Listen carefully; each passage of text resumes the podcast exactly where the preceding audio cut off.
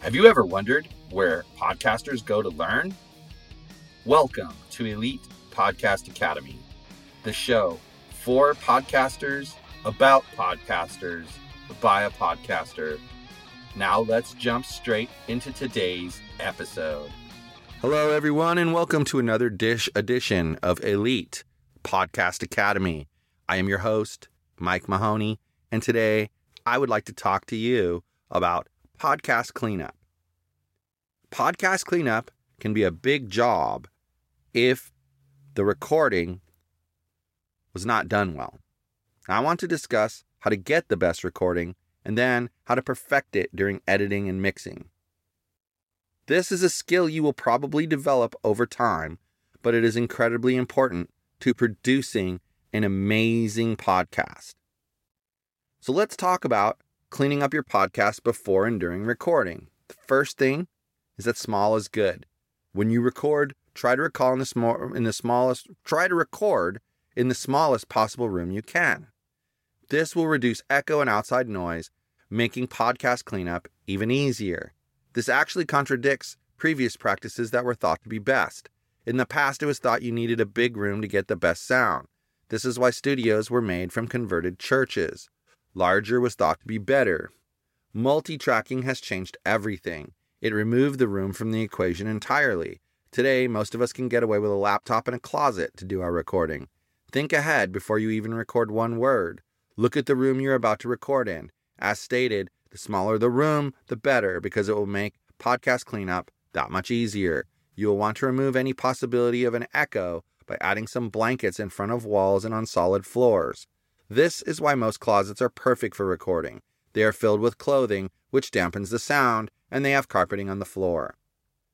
You need to check for reverb. Make sure to run a test recording to check for reverb. Reverb is like an echo sound, which is similar to but not as extreme as the sound you might get if you would record in your bathroom or an empty room. In these environments where the sound bounces off bare walls and floors, rather than being absorbed, your recording will sound tinny at best or echoey at worst. You are aiming for the nice, rich, full sound you hear on professional podcasts. If the room you record in has lots of bare walls or floors without carpet, consider lining some of the walls and floors with blankets or towels to stop reverb. It also can help if you put pillows behind your microphone. Here's a little trick I use when I'm recording short snippets, like intros and outros, and don't want to go to the hassle of lining my walls and floors. I place a blanket over my head, laptop, and microphone, and I record like this.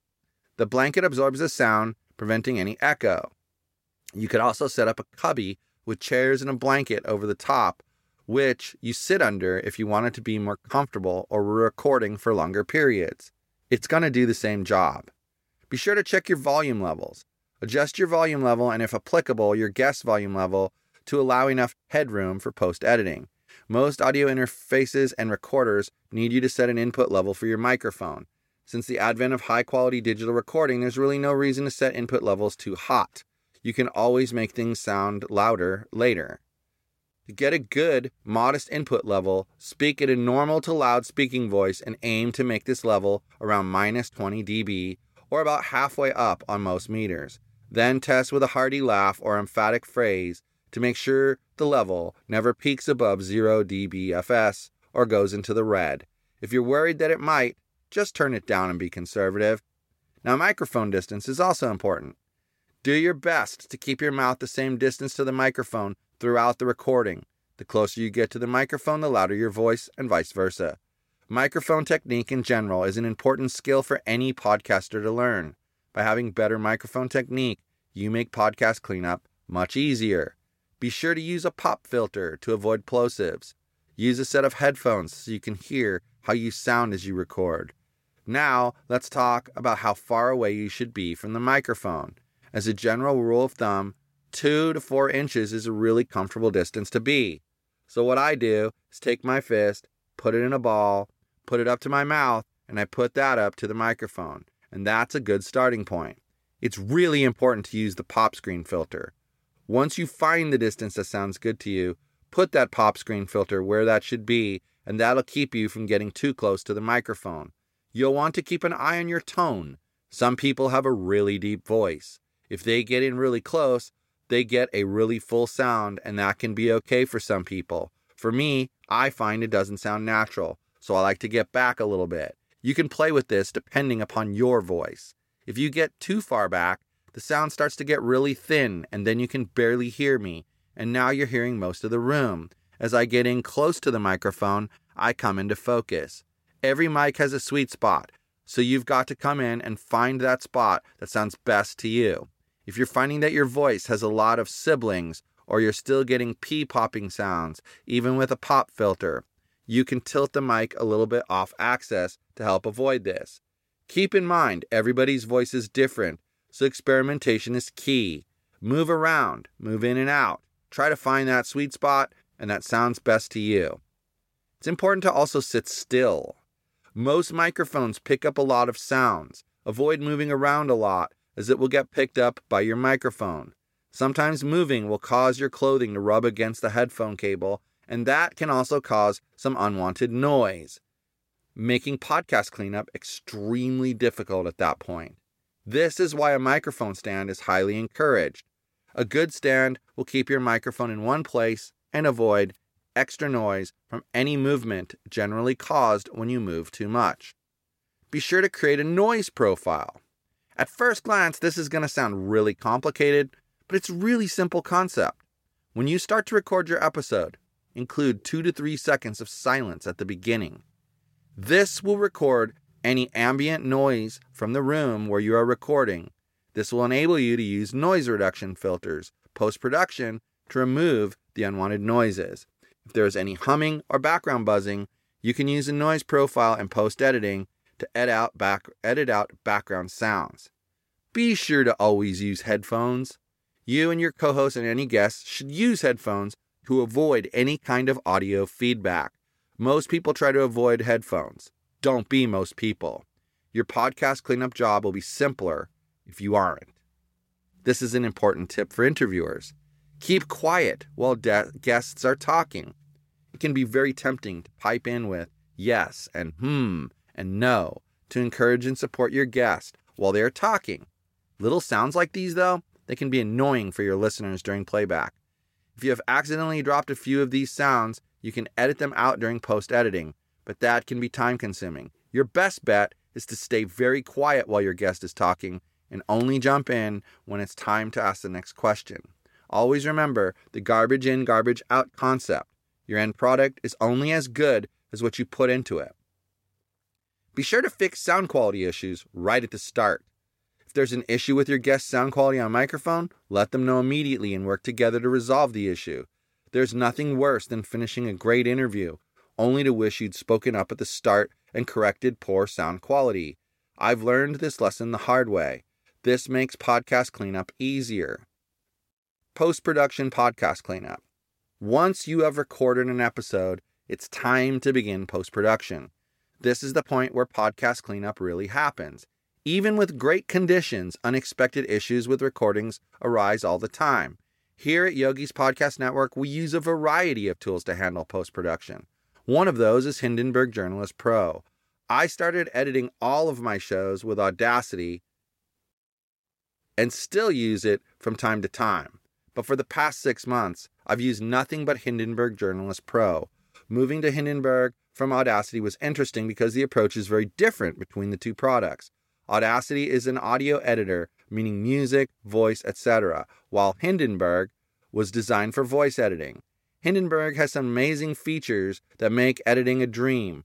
It has all the tools you'd expect and some you would not expect. For instance, if you have to make a cut from the audio, Hindenburg automatically crossfades the edited area, so you don't hear the cut at all. Hindenburg automatically levels the sound in any track as it is imported. It uses the loudness measurement to do this. This makes it so easy to match sound from track to track.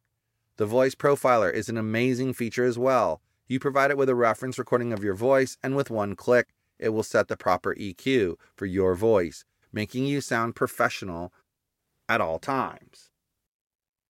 It also uses a clipboard system for organizing your commonly used audio snippets. You take all the snippets you will need in the final mix and place them in the clipboard. You can arrange and organize them in any way you please. I'm still learning the strength of this feature, but the rudimentary approach I currently use has saved me a tremendous amount of time. Now, I also use iZotope R X six. This tool from iZotope can fix almost any audio problem you encounter. It can be difficult to use at first, but there are ample tutorials available to teach you the features you need for great podcast cleanup. I have a workflow that you, that involves R X six. My process is quite simple, and I plan to go into it at a later time in detail, but the basic ideas are good to understand. I generally have at least two tracks, one for me and one for my guest or co-host. I will open them in R X six side by side. I then use the debleed feature to learn about the bleed that may have happened between the two tracks, if any. The debleed feature can remove most, if not all, of the crosstalk that happens. Once the bleed has been dealt with, I use the uh, dialogue isolate feature to bring the vocals to the front and eliminate room noise. I find that it gives me a much richer sound. I next use breath control to remove the little inhales most people have when they're about to speak. I'm not overly aggressive with this because I found that being too aggressive with it can cause some unexpected and annoying results. After breath control, I run a basic D S on both files.